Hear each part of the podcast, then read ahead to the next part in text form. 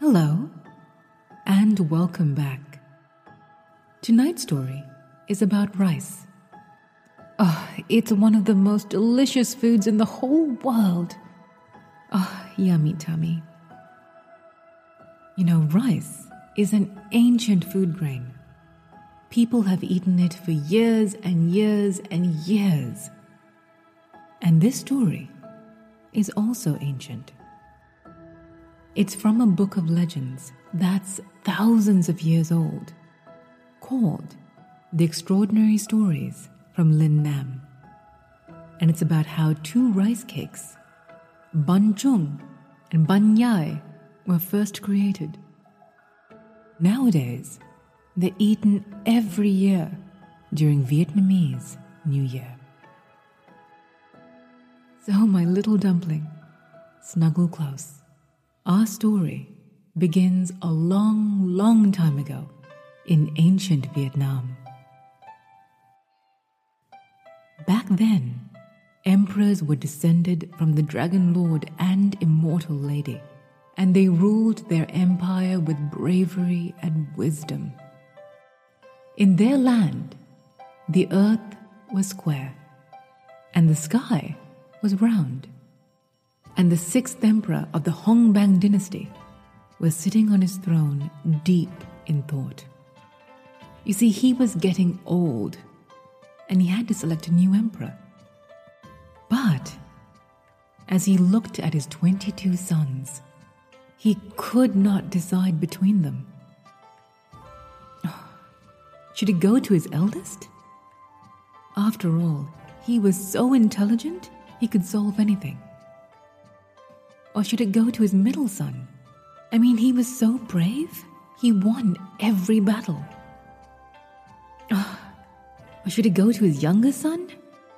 He was patient and kind and listened to the wisdom of others. You see, each of these traits were very important for an emperor to have. And yet, as he looked at each of his sons, he couldn't decide. Until suddenly, he had an idea. He would hold a competition on the one thing that all his sons had in common food. The wise old emperor decided that whoever created the most delicious food to honor the ancestors would be worthy to inherit his throne as emperor. He gave his sons one year to create their dishes. And oh, as soon as he finished talking, 21 sons raced out of the palace. They got on their horses and they galloped to the far corners of the world. And when the roads ran out, they got on boats and searched the oceans. They went everywhere, tasted everything, and dreamed of recipes. They found wild mushrooms in forgotten jungles, swallows' nests on the highest cliffs, and herbs that grew in moonlight. They traveled on and on and searched and tasted for days and days. But while all this was happening, one of their brothers, Prince Lang Liu, stayed home. You see, even though he was a prince by birth, he lived a very humble life. He was the poorest of his brothers and could not afford to travel. So he stayed in Vietnam and searched the land he knew so well. One night, as he slept in the rice fields, a god came to him in a dream and said, There is nothing greater than earth or sky, and there is nothing more precious than rice. It feeds the rich and the poor. So use sticky rice to make bánh chưng. Make it square to symbolize the earth, and fill it with mung beans and pork to represent plants and animals.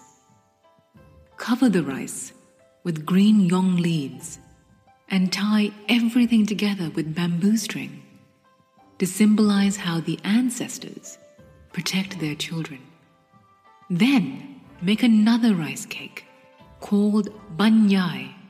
Make it white and dome shaped to symbolize the sky.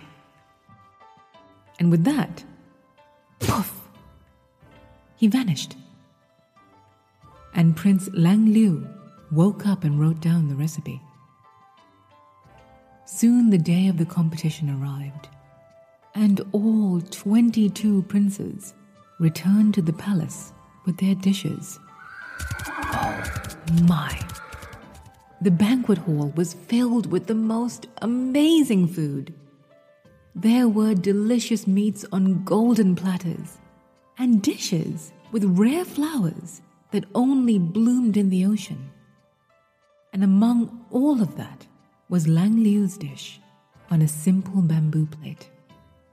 The emperor tasted everything, but Lang Liu's dish tasted so special that he called his son for an explanation. And as the prince spoke about his dream in the rice fields and the meaning behind the rice cakes, the emperor smiled. You see, not only were the cakes delicious, but they were a beautiful representation of respect for the ancestors. And so, the old emperor gave his throne to his son, Prince Lang Liu, and he ruled with grace and honor and bravery.